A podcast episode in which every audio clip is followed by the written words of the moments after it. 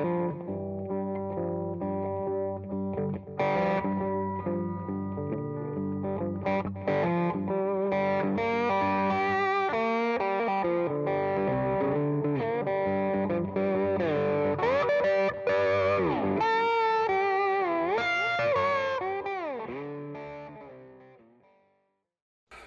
welcome to another uh, True Tone Lounge Quarantine Edition. And today we have the wonderful Tim Lerch, who is a you know jazz guitarist, an educator, and uh, of course a telly guy. Which of course I'm a, a hardcore uh, telly guy. So uh, uh, yeah, he uh, reached out to me a while ago, and I've been a, a, fan of his playing for a long time. And so this is a, a, a real treat to to have Tim, and Tim's coming to us from Seattle and uh, yeah. So how how are you doing today, Tim?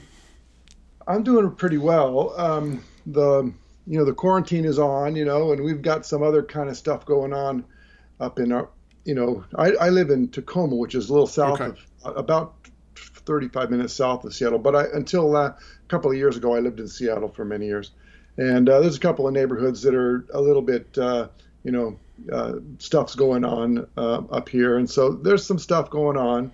Uh, and of course, we're all under quarantine, and things were going pretty good for a hot minute, and now they're backing down a little bit. So um, no gigs. Uh, some gigs that we thought we might have, uh, they asked us to play at Jazz Alley, which is a club, the, the main jazz club here in town, and um, we we thought we could do it, and then we decided not to do it because it was going to be weird, and then they decided to cancel the, the date, so the place is not opening. So a lot of that kind of stuff going on. Things have been rescheduled yeah. two or three times. Um, right. Personally, though, I'm doing okay. Um, I'm teaching online, uh, which is something I've been doing for 10 years or so now. Ever since I figured out that you could do it on Skype in about 2009, I've been doing it. Um, it's gotten a lot better um, since the old days where you'd have to start the call four or five times, and you know, during a one-hour lesson to get a good connection. But um, I'm doing a lot of, of that, and uh, TrueFire has been firing on all cylinders. So I've got a new course that just came out on TrueFire. Yes. You know, jazz blues pathways, and that's doing well. And I've got a channel on TrueFire too, which is a a kind of uh, subscription style thing where I put up material there and deal with the um, the incoming questions and try and trying to create a community like you do in in your own way right. uh, about this sort of brotherhood of small world of guitar geeks, you know. So I'm doing okay. The the gigs I lost and the money I lost from them has been made up because these two TrueFire courses came out right at that moment, and they're doing well. So I'm I'm hoping that that is going to be enough to carry me over until uh, the gigs start up again. But you know, like everybody, it doesn't matter whether you're been scrounging or you've been doing you know arenas. Nobody's doing anything right now, so uh, right, we're yeah. doing our best. Yeah, I've even had friends that. Had uh, gigs booked in Florida this past weekend, and they flew down there, and then the gig got canceled, and they had to fly oh, back. Wow, that's too bad. They didn't. they didn't find out about it sooner. Yeah, I right. know what you mean. Yeah. Um, so, so yeah. you mentioned the uh, the TrueFire courses, and I uh, I checked both of them out, you know, over the last couple of days, and uh, I they're they're both fantastic. Yeah, since you already mentioned, I thought we might as well go ahead and hit upon those. So, Why not? so the so the first one is uh, is solo jazz pathways, and that one you spend a lot of time, you know, kind of starting on a you know kind of more elementary level, teaching two five one changes, and you know starting out with different you know uh, chord voicings and inversions, and then you start bringing in a melody line and uh, I was I was very impressed with it. It was a, a great place to to start on uh, on that type of uh, of playing, and uh, okay.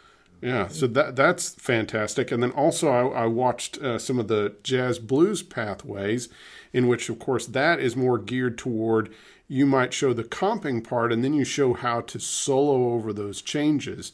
And of course, the TrueFire.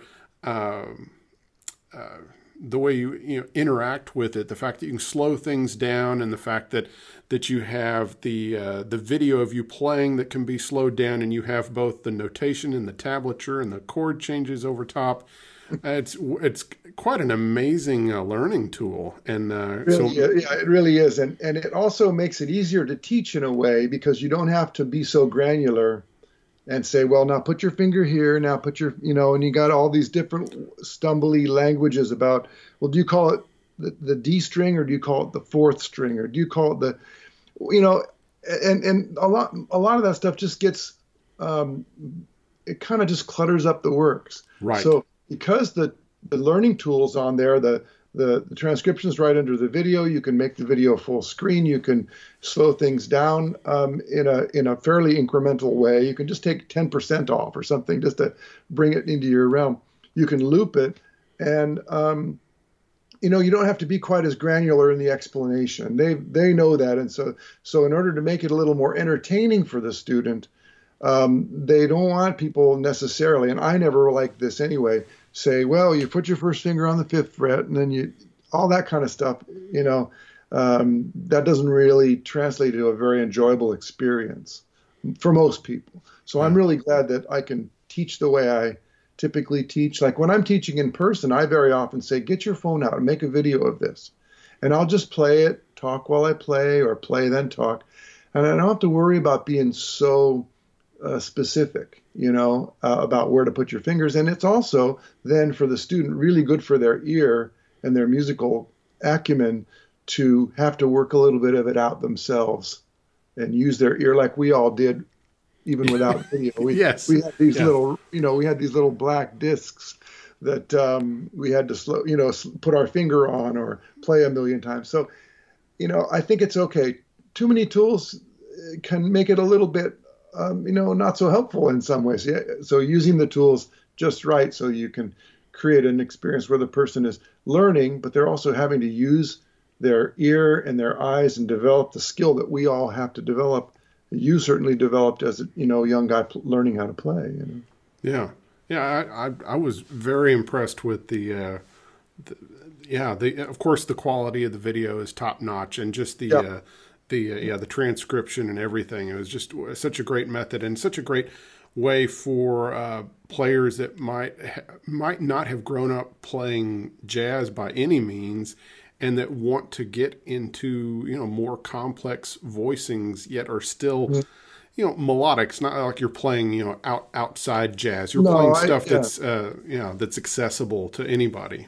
Well, you know, the genesis of that first one, the solo guitar pathways, was a video that I made that lived on, lives on YouTube now. Is um, somebody asked me, "Can you?"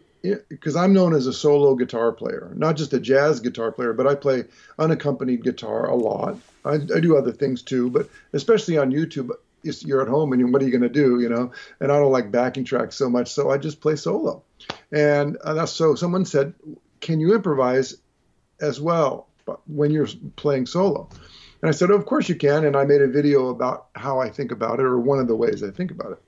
And um, it got a lot of attention. People liked it, got good response. And then, so when I was thinking of what could I do for my first TrueFire course, I thought, well, why don't I expand on that idea? So the idea is really um, not so much about learning a million voicings, but actually taking simple voicings that we all know and trying to put melody up above them as an improvisational idea. So let's say we've got, you know,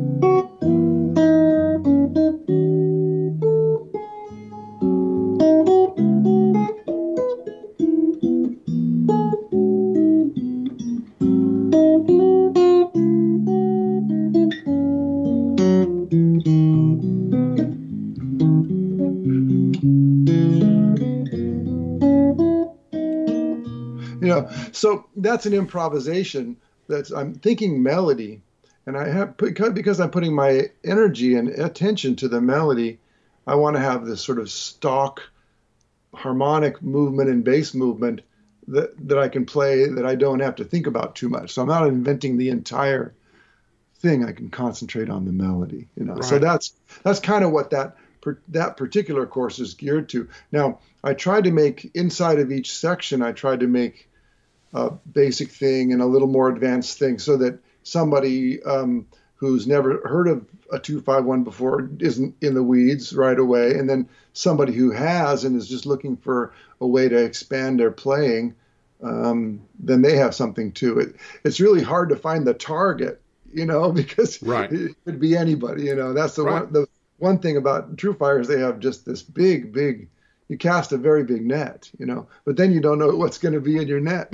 right. But I, I think you've done a, a great job of, of kind of starting at at more not completely elementary, but starting at more of a basic level and then getting more and more complex as the uh, Yeah, as the, you. the different series goes along.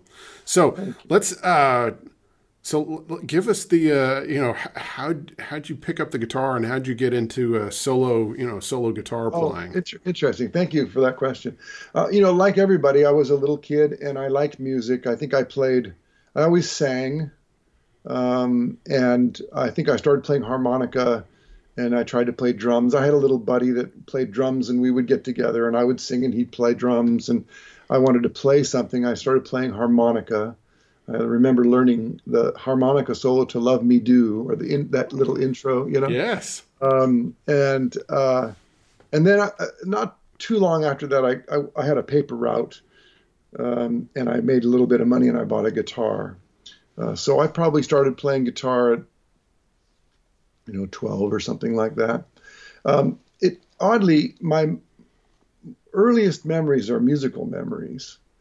Uh, like I bet you probably the same way. If you, you know, they they creep in, and um, like I don't remember, you know, when I was a tiny kid, I don't remember, you know, going to a baseball game or riding my bike, but I remember being up on the top bunk with a transistor radio, you know, in 19, you know, 61 or two, and listening to AM radio, and um, and for some reason, this is I don't know what this is, but my mom liked uh, listening to music as well. She played piano in the evenings after dinner, mostly just church songs, you know, and um, but she liked to listen to country radio. I remember KRAK radio in Sacramento, uh, which is where which is the town. I, I grew up near Sacramento, and KRAK radio was you know uh, in 1961 or two or three. You can imagine what was on the AM country station, you know, hmm kind of, kind of the, the kind of country music that we still like, you know, Yes. Yeah. that we wish that it was still like. Yes. um, but I remember feeling like, and I, I didn't play guitar or anything, but I remember feeling like this is what I wanted to do. And I have no idea. So when I got my guitar the very first time, that's I put my hand down and I went, you know, I mean, who knows what that is? But Yeah. um, so uh, anyway, that that was the, the sort of the preliminary stuff. Then I got a guitar and I started doing what we all do. You know, you learn a D chord and you you know learn a couple of other chords and you learn a little part of a song. And, you know, you learn little bits and pieces. And um, by the time I got to be say 15, I, I think or so, I could get around a little bit on the instrument and I sang and played. And um, I didn't really like the kind of music that all my friends liked. Um, you know, they were at that time in, in junior high and high school. There were a few things, you know, anything with seemed like acoustic guitar was was, you know, enticing to me. I really liked pop radio, top 40 radio. All uh, in in when how old are you? I'm 47. Okay, so I'm a little older than you. So Yeah. I was listening to pop radio. It, it was it was really eclectic. Yes. You could hear, you know, um, uh, you know, Good Time Charlie's Got the Blues, and you could hear, you know, uh, um, a, probably not a James Brown song, but you could hear, you know, um, an R&B song, and you could hear a sappy thing, you know, by this band over there, and then you could hear a real dumb pop song and some hip stuff too. Right. Uh, or you could hear the little little elephant walk or something like that. You could hear. Yes, I do. I do remember kind of the tail end of that era when you had the stations that played a really wide variety of music. even even even if it was just a pop AM pop station, pop music was wider. It wasn't so you know boxed like Right. it is now. Um, and I, I could memorize the songs. You know, I could hear them and know what song it was by just the first couple of chords. So I had musical, you know, inclinations. Um, but I didn't really like you know, Kiss and Led Zeppelin and Ted Nugent and that that was the kind of stuff that by the time I was in junior high, my friends were into. And if you wanted to be in a band, likely that's the kind of band that it would be or right whatever. I didn't I, I didn't hate that stuff, but I just wasn't my thing. Um, and somehow, and I'm not sure exactly how, I got a record by Joe Tex because yeah he had there was a hit on the radio called "I Gotcha," yes and I don't know if you remember that, but I got the Yes. 45 of it. And then on the flip side, I wish I could figure out what this song was. You might know. On the flip side of the 45 of "I Gotcha" was this really great R&B ballad with cool little, you know, all that stuff, you know, all that Cornell Dupree, you know, kind of Right. business.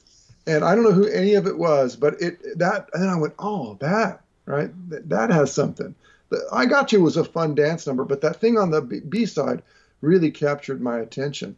Um, and so slowly that, you know, black music in general, R&B ballads, blues, jazz kind of started to take up my interest, you know. yeah Um, and I remember getting uh, a Lightning Hopkins record, you know, and I'm in, I'm a white kid in the suburbs, you know, I'm probably th- 13 or 14 years old, and I'm trying to play Lightning Hopkins in the living room on the stereo, and my mom's kind of wondering. It makes her nervous a little bit, you know, not nervous because of any other thing, but the sound of the music isn't what she was used to. right And uh, so, but I'm listening to that, and I, I ended up going to the record store and spending all my paper route money on literally any record with a black guy on the cover. I mean, it was really interesting to me how that worked. And I, I stumbled into a lot of cool records. Like I got an Art Tatum record with Tiny Grimes on guitar and, and Slam Stewart on bass. And I thought, oh my God, this is, I mean, this is incredible. The most incredible thing. Um, of course, I really got into the John Mayall Blues Breakers record and with with Eric Clapton and subsequently the Layla record was an, was probably about as close as I got to pop music, you know, in my listening life. Um, but I I searched around. I found like I liked old these old records like um, you know uh, uh, Mance Lipscomb and and and uh, Lightning Hopkins and the sort of raggy sort of Blind Blake. I could never play like him, but I loved the music, you know that is sort of you know.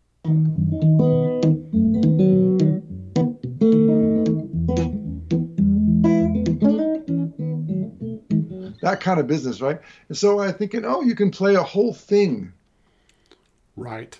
You know? And i remember once earlier than that i was playing you know my two chord over and over and over thing i was trying to learn. And my dad who's not musical at all it could you know couldn't keep a tune didn't have any interest never listened to music. He said timmy why don't you play a song i can recognize and play it all the way through? And it's like that's the best piece of musical advice anybody ever gave me. I mean i didn't like it at the time because it sounded like a criticism.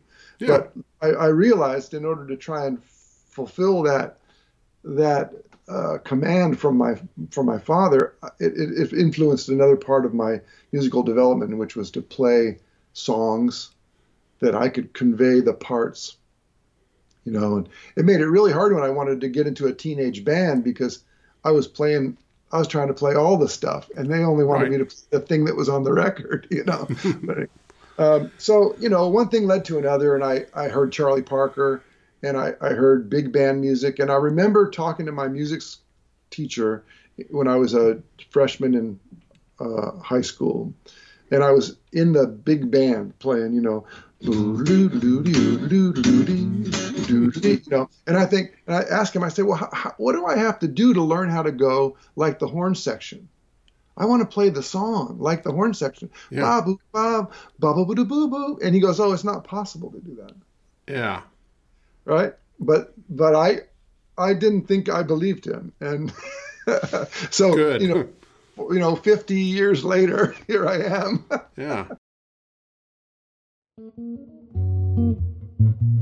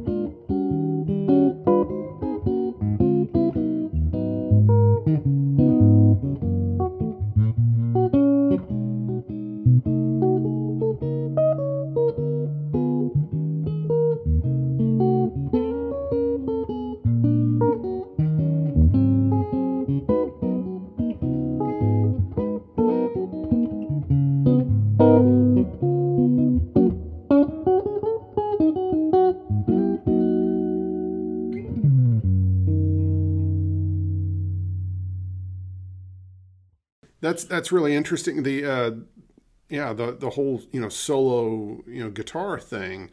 Yeah, you you hit upon it through yeah like Lightning Hopkins and and you know Chet and Merle Travis. All all that was supposed to be just solo guitar. And then I think at times, you know, Chet would simplify his playing and have strings in the background or a small rhythm section. But if you, you know, like Merle Travis records, uh, you know, they just have, you know, him playing guitar or it's him playing guitar and him singing but uh, you know much of, of his stuff. But yes, and, and then Lightning Hopkins. It's yeah, and, sometimes and, they would have a band with him, but a lot of times, I mean, those yeah. the way he played was so, it, because that was the way he was gigging was him singing and playing guitar. That's it. Yeah, you know, and and yeah, if they put a band on it, maybe like I know Chet, and I don't I don't blame him for this because you know we saw the results and the results were good. But he would take what was probably something he could play by himself and then put an orchestra with him in, of some kind, band, right. a band orchestra, and then it was more palatable to a broader audience, and there were you know maybe even sometimes singers or whatever, you know, and right. I think that was what the industry wanted talented musicians to do is to play, um, you know, uh, music that was palatable to a large uh, group, and and that's you know so you got to weed through some of that stuff but there's always beautiful stuff in there, you know, yeah. in spite of whether it's covered with all kinds of, you know, production type things or whatever. There's right. always good stuff in there. Uh, and I, I love piano players and and uh, uh, you know any orchestras. So these these days, my big influences are orchestras and piano players, not so much guitar players. Right. So what? Well, what drew you to the Telecaster? Because again, there, there's there's kind of this. Uh, a this, brotherhood. Huh? there's there's there's the cult of the Telecaster, and then there's also the cult of the jazz Telecaster players, which is another really interesting. It's a, it's a very sm- it's a smaller cult. yeah, it's a smaller cult, but it's a but it's a you know because you you get the. Uh, you know, you you get the Ed Bickert and the Ted Greens, and and then you get more modern, I guess, somewhat more modern players like Bill Frisell, or a younger player like Julian Lage, and you have all these. Uh, so what, yeah, you know. well, one of the things that happens is you get a. I play an e, an ES 175 for a long time. My first really good, you know, jazz box. Well, my first really good jazz box was a um, a Byrdland Oh yeah. And like a fool, for I don't remember what my teenage brain was thinking. I traded it for something else, and then I ended up eventually buying a 1952 ES175 with a single P90 for yes for for from for four hundred dollars from a lady in the neighborhood whose you know son didn't want it anymore, something like that. But then I proceeded to stuff it full. Eventually, you know, as I started playing more and more louder and trying to use it in bigger situations and whatnot. I had to put, you know, underwear drawer full of stuff in there right. to keep it from feeding back. Um, and so eventually, you know, I was influenced by Ed Bickert and by Ted Green, strongly by Ted Green, and they both played tellies. Um, I liked Roy Buchanan really a lot. Yeah. And um, it just turned out that that as I started to discover who I liked and what I liked they play Telecasters. And eventually I started playing a Telecaster to play in, in R&B and, and cover bands and things because the 175 was not going to work. Right. Uh, and then I realized that I got comfortable with the Telecaster and some of the things that I started to do on the Telecaster I couldn't really do on the on the 175 because if you played, you know, um, a chord um, that was like this on a 175, you couldn't really get those bottom notes would start to roar or whatever it might be. Right. Um, it turned out as my hand grew a little bit, um, my hands, as my hands grew, I liked the scale length.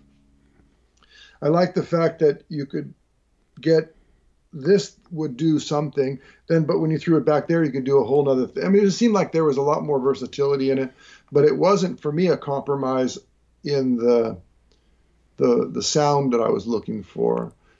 So eventually, after a long struggle of thinking I was a jazz player, so I needed to play the 175 because Jim Hall was my hero, and I, you know. Right. Uh, but then I started to see Ed sounded great and Ted sounded great, and there's a guy named Sam Brown who made only a couple of records and then died uh, when he was younger. He was an early adopter of the Telecaster. Joe Beck played a Telecaster. A lot of the fusion guys. Um, turns out that Howard Roberts and Barney Kessel and and a lot of the guys that were making records and you know even jazz records, they use Telecasters in the studio for various right. and sometimes for jazz as well. Um, so it just turned out that it, it it's a good guitar that works for what I want it to do. I can make it very playable.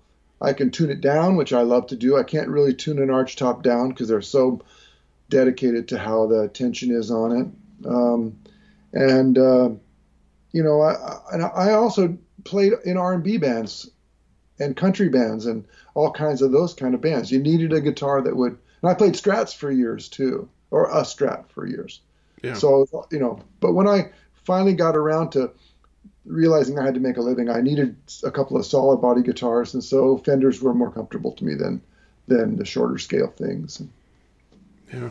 Yeah, there, there, seems to be a better note separation on them. That it seems like the on a on a Gibson with with the scale length and which and with the the the fatter, you know, kind of smokier tone that they produce, that it's harder to hear the separation between the notes at times. Uh, especially on the bottom strings. Uh, yeah. I feel like this extra half an inch that we give ourselves, or a little bit more, three quarters of an inch, um, gives us a harmonic palette on the low strings that's much more piano-like. Uh, So, I, I mean, for instance, I love this this sound. You know, that sort of really low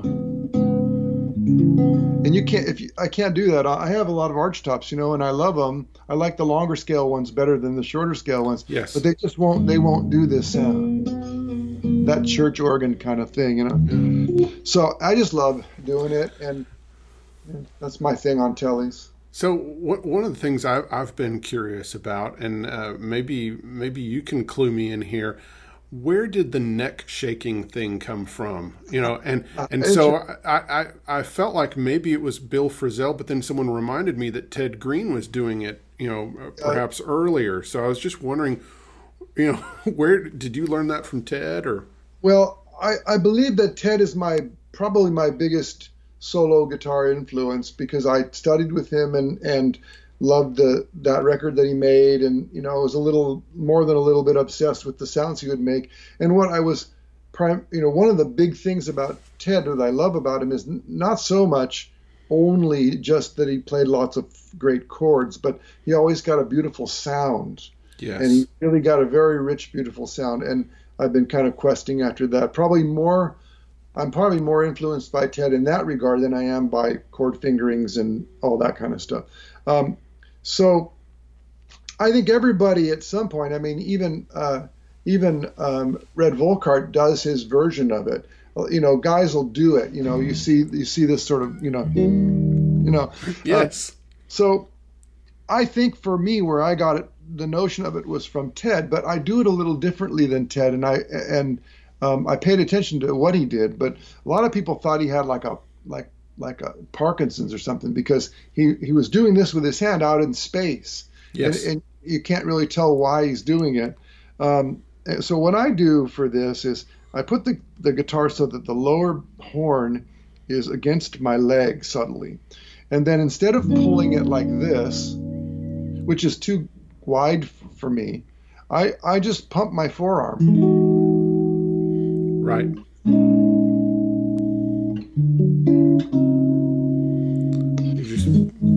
And then sometimes, oh, you what were you saying? I was just going to say you're pushing it against your leg. Yeah. Right. So the leg it's firm yes. here, and then I'm I'm bending the body with my forearm. Okay. I, yeah. I got too I got too much going on over here to worry about pushing and pulling too much. Right. But um, sometimes though, um, the other part of it is I think it's the best. It's the best chorus sound ever. Well, and, and you can turn it off and on very easily yeah. instead of it taking over your sound. I mean, that's just beautiful. But it also does something else. It fixes another problem, which isn't as much of a problem now as it was for me a little while ago. Is it it it makes the guitar sound less out of tune? Yes. Um, because it's it's it's wobbly, and so uh, you can never really, I can never really get the guitar satisfactorily in tune. I, I fight with it all the time. The tuners don't help me. No. You know, even a really good one sort of don't, because I just a little a little um, uh, retrograde here. It turns out that the guitar players I liked when I was a kid were the ones that had a nice sound and played in tune to my ear somebody could be really fancy and really like blazing, and everybody could say, "Oh, check this guy out." I'd listen to it and I'd say, it's, it's, "It doesn't sound in tune to me." Yes. You know, a very subtle level. So for me, that's important. Um, the guitar players that I like are the guitar players who tune it the way I think it should sound. You know. Yes. Um, tuning is a real battle, and uh, you know, and well, it's personal too. It yeah. is personal, and before tuners, it's it was even more personal. Yes. You know. Um, uh, we don't have time for this now, but if you just really quick, if you tune an A seventh chord to the harmonics of the overtone series on the A string, then the third will be flat, the seventh, the flat seventh will be even flatter, and it'll sound like the most incredible A7 chord you've ever heard. But if you play an E chord or a D chord, it sounds like you, you didn't tune your guitar. Right right? And so for me, a lot of times this sort of natural sound of intonation is is more to my liking. So uh, the old blues guys, they kind of tuned to the earth. They didn't tune to a piano or anything. And they only played sometimes just one chord or one key, and they just got it where they wanted it, and it was really, you know, organic sounding. Yeah. you know, that's kind of made an impression on me too. So anyway. Yeah, and, yeah, and the more of the neck that you're covering in, in a in a tune, the harder it is. You know, when you're right. playing all over the neck, you have that much more to to deal with. Yes, the compensated saddles are now that I got these, helpful. It, really, it yeah. really helps. You know, but but being out of tune is the worst. I could play the most you know physically you know cool technical thing or a beautiful uh, you know passage and if it's not in tune it ruins it for me. I can't overlook it you know i can't say oh right. but and my idea of in tune is i think maybe a little more picky than, than you know some i don't know i don't know. I'm, I'm sure there are producers out there who are really tuned into like okay play that again and this time play it in tune. Yes uh, you know producers you know whether LA or here in Nashville, they're very, very picky about tuning, and that's the thing. One of their hear. jobs, right? Yeah, it is. yeah. So, uh, so on on the Telecaster, obviously that that looks like a, a, a Fender Custom Shop Nocaster. Yeah, that's what I like the Nocasters because, and this also is part of this neck wiggling thing, is they have a big neck. They have like it's like 0.96 at the first fret, and wow, and and and like maybe almost one at the 12th fret. Mm-hmm. Not huge, but big. And it's also, you notice it's got this splotchy bird's eye. Right. I, I noticed that the splotchy bird's eye is perfect because the quarter sawn is too rigid. Yes. And the flamey, the real stripedy flame ones, they're too insecure. Yes. That's that wood's really soft because that's a flaw, you know. Um, and uh, I had a Cunetto Nocaster with a flamey neck. I couldn't keep it in tune. Yes. This this batch of them made around 2000, uh, the year 2000, 2001. They must have got a big tree of it or something. Mm-hmm. And I just love this particular. And they start out as closet classics, and then I play them and they the nitro chips off and does weird stuff. But they all started. My I have three or four of them. They all started out as closet classics with, that weren't relicked. Yeah. And, you you hit you hit upon some really interesting things. Yes, because you're right because the uh, the real firm, you know, those those plain, you know, quarter sawn necks, they are they are more rigid and yep. they have more fundamental to them and they they don't bend as well. But yes, yeah, the necks don't bloom as much, and they have the mass, which I really like the mass. They're not bad by any means, but it's just a little different. This yeah. these guys bloom, but they're not as they're still stable enough right. For, for my purposes yeah. yes i i experienced a, a, a, telecaster neck that had too much flame to it and i was i was living in europe at the time and the neck was was twisting and going all over the place because there, there was no central air and heat where i was staying. Yeah. and so it was a dobro one day and then oh, a, a month a month later it was a, it was a, you know the frets were against the neck and uh, were against the strings. And yes and, and yeah you hit upon a, a really Im- important issue that can happen with yeah, they look overly great. flamed. Yeah, those flaming ones look great, but you, you, think about it, it just makes the wood softer to have that much variation in the in the grains. Yes, that's my idea anyway. Yeah. So so there's uh, early 2000s Nocasters. Uh, you know, you've got you know uh, some type of in, in uh, compensated saddles. Yeah, I use Glendale's, and and uh, Dale over Glendale is very nice to me, and and and um, recently sent me a, a, a, kind of a thank you gift for talking about his gear so yeah. much. And um, you and I use them. I just buy one. I just buy a set every time I get a new guitar. I just buy a set of these things and put them on. Yeah. And I like them the best of all of the ones I'm not saying anything else isn't any good, but I like these the best because for me they look, sound, and feel like what I want them to to do. They're right. vintage. They're vintage enough, and they're in tune like nobody's business. And then he put the the screws that that you raise and lower. He put them in the right spot so the string never bumps into them, and they don't bump into your hand. You can get them recessed. So it's just they got everything right on wow. these Th- those those are nice touches because yes, there can be an issue with the, the string and the uh, the height adjustment, uh, you know, being yeah, in the wrong place. I'm really picky about the strings being in the right place, you know, because I'm playing articulating individual notes on individual strings with individual fingers. What right. a concept, right?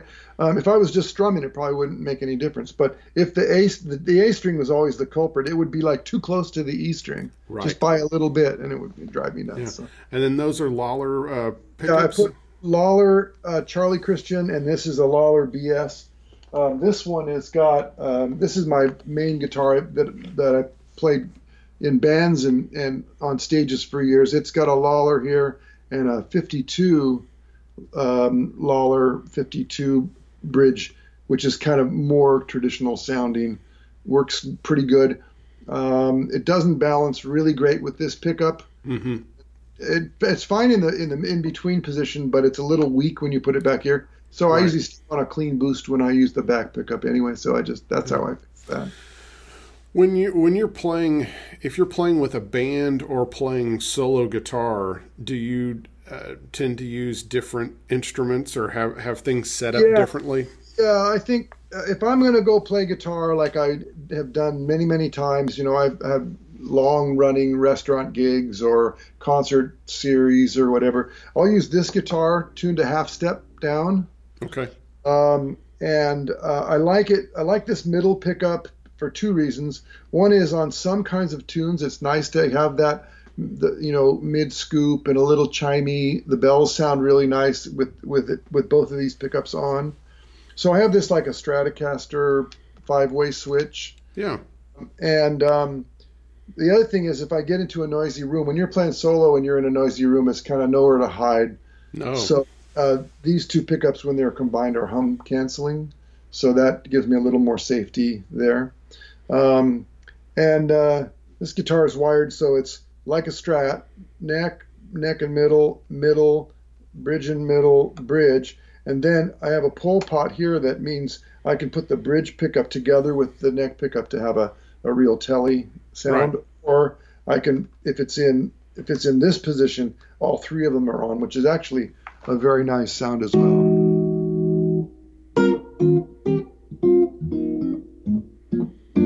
You know, yeah. for if I want to play a chord style thing, in a band or something, it's nice to have a little more treble and a little bit more cutting, and so I can put right. all three of them on, and it sounds really kind of neat that way. Anyway, so that's that one. Yeah, it's big with clarity to it. So yeah, so you tune that one a half. And what what strings do you use? Um.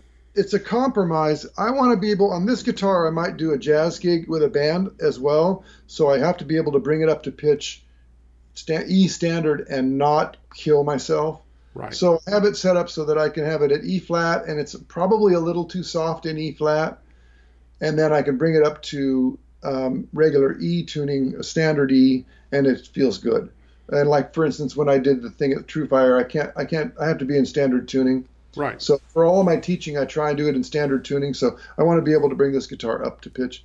Um, now this one here, this one here, I, I uh, for years I used 11 to 50 or 11 to 49, and then I got these D'Addario balanced D'Addario balanced set balanced tension set, which is 11 to 50. Mm-hmm. I like it a lot. And then I just started noticing that, you know, I wasn't doing blues gigs where I had to bend strings a lot, so I just put 12s on this one too, tuned okay. to pitch. So that's so, what you normally use is is, uh, is a 12 set of D'Addarios? Yeah, they make this set that goes 12 to 54 mm-hmm. With a 20 plain G. Yeah. That, that works for me because I used to take the 12 to 52 set and then swap out it, buy a bunch of plain 20s and swap it out. Now I discovered they make this other set that's got a slightly heavier low E and it's perfect. Yeah. Um, so uh, that's what I use on a on a Telecaster that I have, um, which is tuned down a whole step or a minor third. Um, I use 14 to 60 on it uh, and a 22 plane. A 22 plane is as big as I can find that gets that doesn't sound weird. Yeah. I think you can find a 24 plane, but it sounds weird to me. So. Yeah, that's a that's a big plane string, and you would mainly use that for for solo playing. You wouldn't use that solo and and accompanying singers, either myself or a, another singer. Okay, but it, it's like it's like having a B three. You know, it's like right. those because I play this sort of. Uh, let's say I'm going to accompany a singer, and and she's and we're going to play um, uh, whatever song it is. You know, I might say.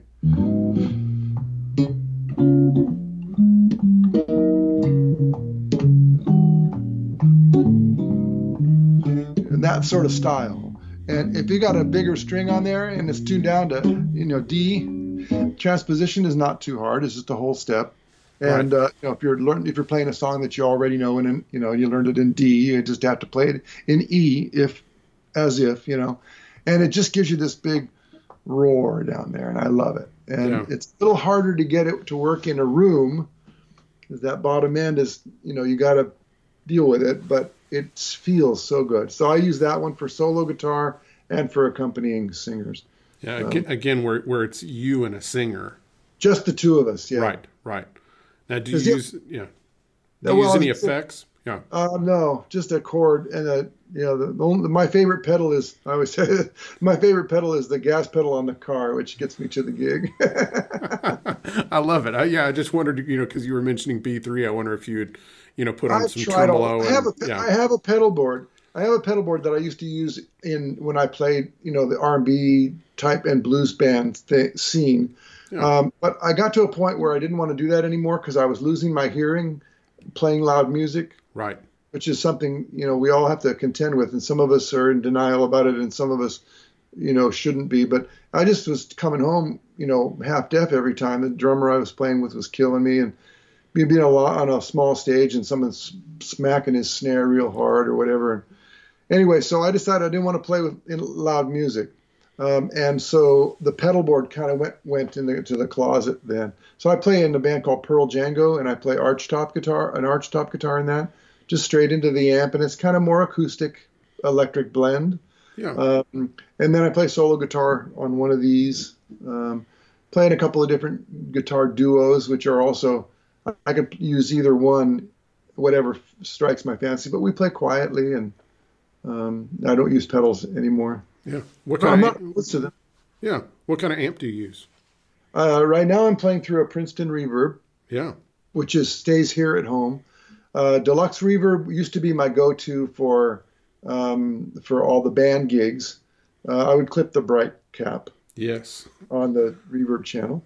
Necessary. Um, yeah, I, I love. I have a really nice Fuchs ODS 50, yeah. and then uh, Andy made me a, a Princeton-sized ODS 30 that I really like, but I haven't really used them much because the, the people would very often say, "My God, it sounds great, Tim," but it's too loud, you know. And I heard mm-hmm. that you know, one too many times. And then as you get older, you start wanting to schlep less stuff. So with Pearl Django, I use um, a very light rig. I use a a um, Quilter 202 reverb, which is this little head stuffed inside of a 1 by 12 cabinet that looks like an old uh, Gibson ES, I mean EH 185. Wow. Uh, yeah. So it's made by a guy down in San Pedro, California, called, uh, whose company is Vintage 47, and he makes a kind of octal preamp tube remake of the EH 80, 185. EH85. I can't remember exactly. The bigger of the Charlie Christian amp. Right. Um, and I asked him. He made one for for me, and I thought it was great. And I said, "Can you make me just a cabinet?" And I because I wanted to, you know, a, t- a 12 pound thing that I could carry, you know, to the gig. And because we're often getting on ferries and it's so expensive to drive onto the ferry. You you walk on and you got to schlep your gear up and down the ramp and all this stuff, and yeah. it just makes it nicer if you just got like a guitar on your shoulder and a, a nice little amp with a few things stuffed in the back. Um, and so I use a quilter. I like the 202. Uh, the 101 was good too, um, but it was a little bright for my ear and a little bit. Uh, um, it was like a black faced amp without the bright cap clipped. okay. so, uh, and so the 202 gave me a little bit more flexibility. I actually gave them some input that I think they might have incorporated into that version. Um, and so I have a, a nice little grab and go, vintage looking, cool looking amp that everybody says they like it. Sound men all like it. And, and it can be loud, as loud and clean or as quiet and clean as I need it to be. And so it's very flexible. That's, that's fantastic. So I've got to hit upon just, you know, we, we've talked a little bit about Ted Green, but also like Lenny Breau and and just some of these guys that uh, you know are, are, are not with us anymore. That tell us, you know, tell us about what you know taking a lesson with Ted Green was like. Okay, yeah, I would love to do that. Um, I was obsessed with Ted. I heard the, I met him at the NAMM show. Uh, I was working at a music store when I was in high school, and the the owner of the music school said, "Hey Tim, do you want to come with me down to the NAMM show, and I said sure. It was really great. It was this is the old NAMM show, you know. Right. And I walk in the door with this guy, and I'm kind of like like this. And first, the man walks up to me, shakes my hand, and says, "Hi, my name is Mel Bay. Welcome to the NAMM show." And it's like, "Whoa, Mel Bay, really?" uh, you know. And and at that show, I saw Herb Ellis, and I saw. Um, all these people who were just out there, you know, hawking their wares, you know, and Ted was playing in the in a the Dale Zdenek booth, because uh, he had that was the publisher of his books. His books, right? And the record had come out. Um, this was probably 1975, maybe 75, um, and I was 16. Yeah, that's about right, 75. So the record had been out a little while. The books had been out a little while. Um, and I, I wandering around the NAMM show and I see Ted Green playing. Of course, I was too shy to introduce myself. I just stood there, you know, agog.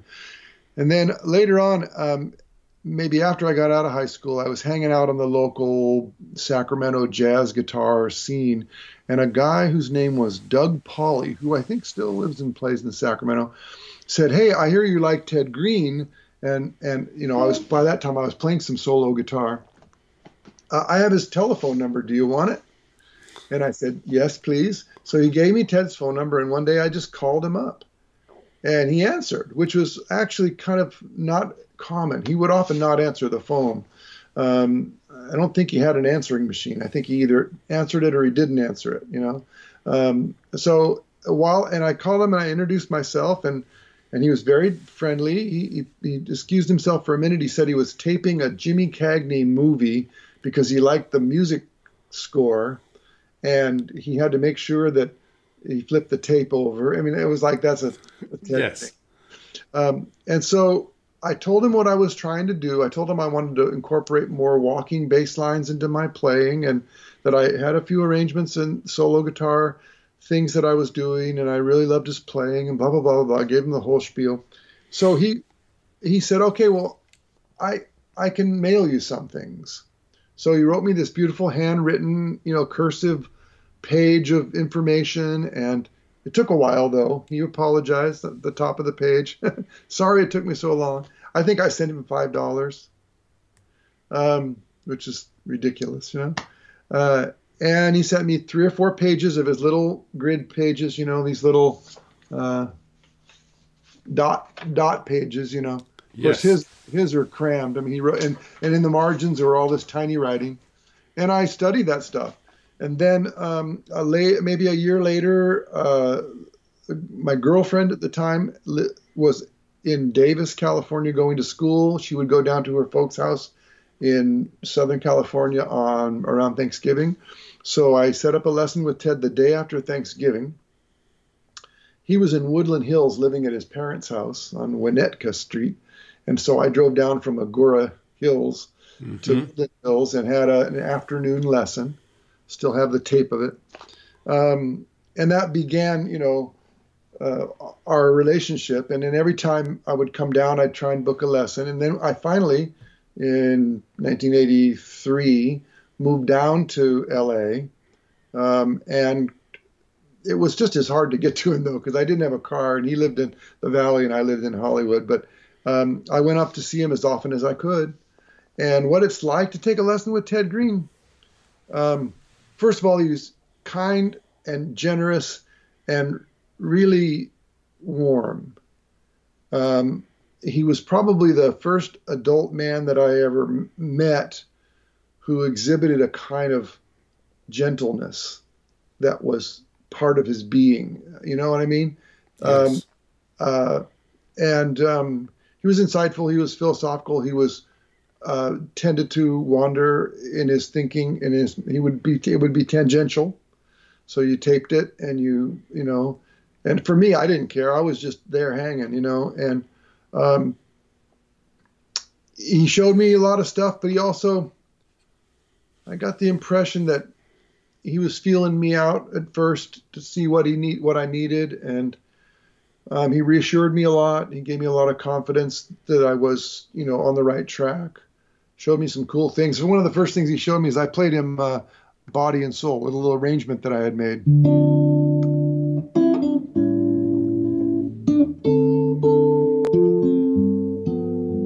And he said, "Oh, that's really nice, Tim, but try this on the first note." So he showed me how to go.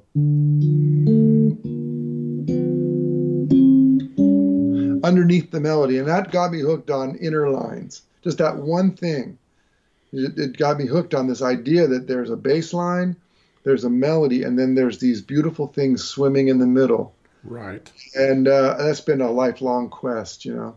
Um, uh, you know, it, it's funny. I ha- I can't I can't really know what it was like to take a lesson from Ted um, in any other way than filtered through my sort of, um, you know, crush that I had on on him. You know, I mean, yeah. I mean, I was enamored with him, and I so so I wanted him to like me, and I wanted him to be my friend, and I you know, and all that kind of stuff because he was so wonderful and played music so beautifully. So a lot, I, I, I don't think I very successfully kind of cleared that out. I, I, I might have just been more fanboying a little bit too much. You know what I mean? Yeah. Um, and I think we all do that. I was young and precocious and, and kind of obnoxious probably. And he was very, very sensitive. So, it, you know, it wasn't always, you know, okay, Tim, I'm going to show you all the best stuff, you know. Right. Um, but I, I, persevered and I studied with him from you know on the uh, through the mail and then in person from '83 uh, until about '86, and then I went on the road and didn't see him after that. But I got a bunch of his material. Uh, some other friends of mine were in the sort of the Ted Green underground, and and they there was a stack of about that many pages that people had collected and shared. Now you can get it all on tedgreen.com, but I got I got that stack and I mean, literally, I would he would give me something to work on. I would go away and I'd come back six months later, you know, having worked on it pretty much every day, you know, and and so there's a lot. He would give you a lot of work, and his pages were still aren't very easy to, you know, make your way through. Right. So fire hose, you know, fire hose situation, kind of like you know trying to drink out of a fire hose. It was a little bit like that, um, but it was also cool. You know, he we we the lesson would be over and it would be the last one of the day and I, he found out I liked blues and BB King and he would you know he, then we it wouldn't be a lesson anymore it'd just be like you know talking about his favorite shit and you know that was fun. Mm-hmm. What what about Lenny Breau? Well, Lenny was to, you know really quite different. Um, the first time I met Lenny, uh, I can't remember what happened.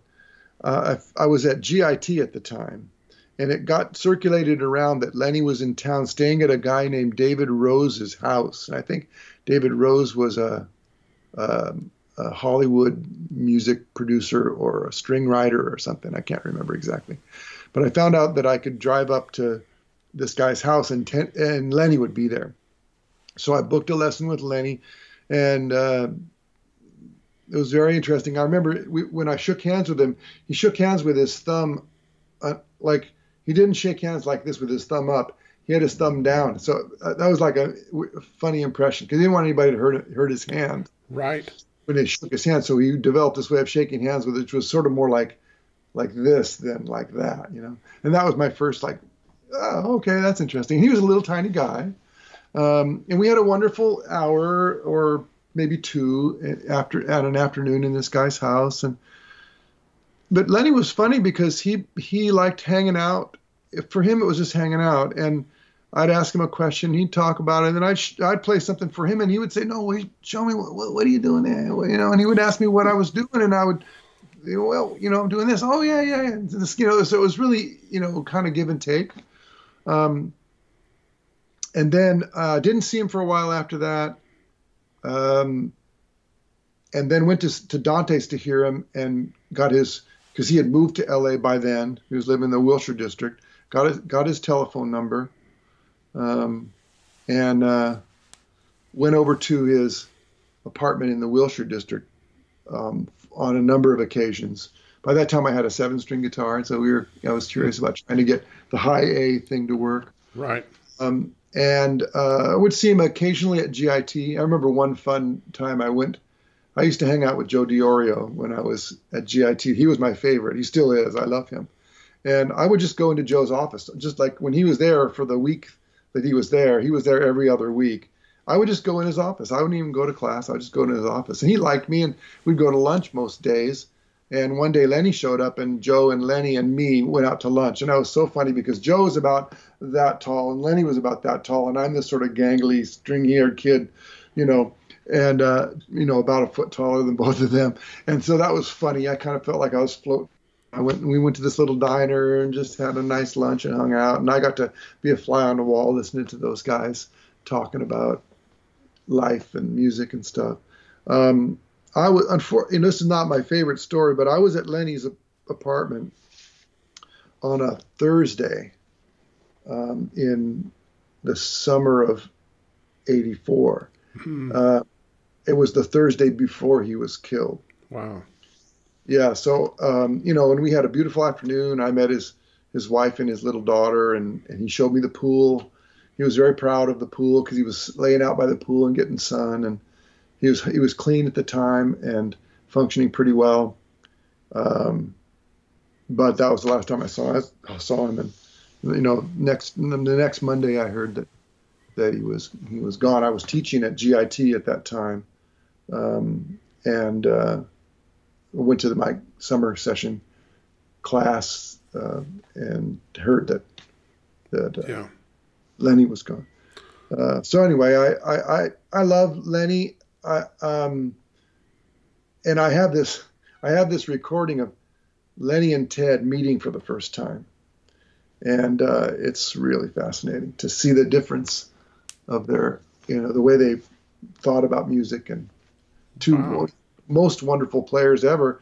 And they, they were just so different and, you know, but uh, complimentary. For me, it was great to see both sides of that because Lenny was a real poet, you know, and Ted was more of a scientist.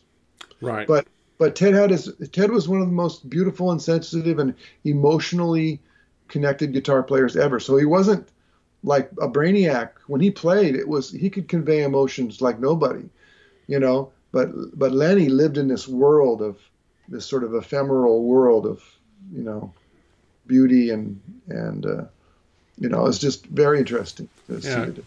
Yeah, from from watching footage of Ted that there is, you know, on YouTube, it's it's very evident that he was he had this very analytical side where he was analyzing tone, he was analyzing uh, anything that he was listening to and chord voicings and on and on and on. He was he was really taking things apart and putting them back together in yeah. ways that worked for him. Uh, yeah, one of the things that happened on that tape is uh, Lenny was playing something. They were kind of sharing a guitar. Ted didn't bring a guitar, which is sad. He eventually somebody gave him a Telecaster that the guy's house he was at, and he played a little bit. But um, they were playing a nylon string guitar and sharing it back and forth. And um, Lenny was playing Stella by Starlight or something, and he talked about a chord that he got from Bill Evans. You know, that was the way Lenny learned. He learned one sound at a time. He was really listened to records and experimented, and he would come up with a sound uh, that he liked. And then he was a genius about how he could use it. Um, and it was very interesting, though, because Ted, uh, Lenny played this one chord, and he said, "Hey, hey, hey Ted, did, have you ever heard this chord?" You know, that kind of Lenny kind of stuttered and, and, talked a little interestingly, and uh, Ted says, "Oh yeah, that's a beautiful chord." And then Ted picks up the guitar and plays the chord scale of that voicing. right? And, and he had done, he had thought about it. He had come across that voicing before, and he had developed uh, the ability to play it at every degree of the key, right? Which is what we think of as a chord scale. Right. And it wasn't any better than what Lenny did. It was just it showed that Ted would think in systems and Lenny would think in colors. Mm-hmm. You know. wow. And and also at that time, and I think forever after that, Ted considered Lenny to be the best guitar player in the world. You know, he just was really in awe of him and respected him greatly you know. And then he took a lot of the things that he learned from hanging around with him and listening and took it to a very high level. So on youtube there's a couple of videos of ted that are called ted explaining lenny or ted's lenny lesson and all the harmonics and all this stuff. And ted had it down you know he really had it down. Yeah i guess if anyone could uh, decipher and, and and absorb that you know it, ted could yeah and it, when he was in his when he was at the peak of his powers, Ted was physically and technically just unstoppable. It was incredible what he could do, and musical at the same time. And that was what really attracted me to to him. Is it it sounded so beautiful. I mean, it, you know, and and warm and luscious, but you knew it was really really hard. You know. yeah. yeah. Well, Tim, this this has been fantastic. To uh, you know, seems like it has to be part one. yes, this has been yeah, it's been wonderful to you know kind of you know well to meet you and nice. uh, you know yes and you know and to get you know some of your story and I'm really glad we were able to talk about your uh, your TrueFire series, which I really highly recommend that uh, guys that are wanting to expand their playing and wanting to get either into you know the jazz blues side you know with with that course or you know the uh, the chord melody you know those are, are really great you know methods yeah to... and there's there's many more coming too. There's a bunch of them in the hopper. And i also want to mention i have this thing called a channel on truefire which is a $10 a month subscription. And i just post stuff up there all the time and there's about 100 videos up and all of them have um, you know all there's basically it's called Solo Guitar Sensei, and it's the idea is is it's focused on solo guitar. I'm broadening it a little bit because I want to make sure it's it's uh, more more and more people can get something out of it. I had to bring the level down a little bit, but I'm learning as I go. Um, and I, it's just basically talking about the stuff I love, you know, just because I'm I'm a nerd with this stuff, and right. and to build it to create a community of like-minded folks is really uh, something that I'm interested in doing. So uh, go you can go to TrueFire and find that and, and uh, check it out and come see it. You can there's a lot of stuff you can just take a look at it. You don't have to you know sign up or anything. You can just look at it. Wonderful. Well, Tim, thank you so much for uh, for for joining us and uh, for appearing on the lounge. It's a true honor, and uh, well, we're, we're, gonna we're gonna have to do it again. We are gonna have to do a, a part two at some point. To, I want to come to Nashville for part two. Please, that that would that would be more fun for for us. So. Yeah. Yes. Yeah, I was supposed to be. I was supposed to go to Nashville in you know July, the, the second week of July, and I was going to visit John Knowles, who was a pal of mine, and yes. I was going to go to the Chet Atkins appreciation thing. And John had set up some things that a couple of guys, and in addition to you, there were a couple of guys that I really wanted to meet that live in Nashville, and, and of course then I couldn't go. But now it's it's a it's a big uh, a big flag on my uh, you know whenever we can go, we're going.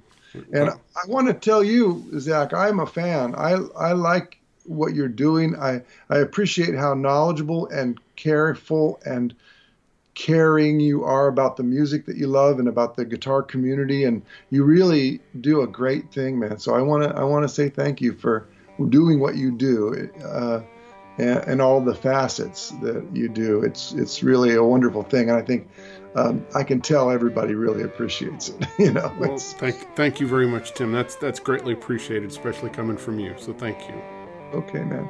All well, right. take care and stay safe. And uh, uh, to all your viewers out there, uh, we'll see you around. I'm, I'm coming. I'm coming. I'm be there. I'm gonna be in Nashville someday. Very good. Well, thank you, Tim. Okay. Take care, Jen.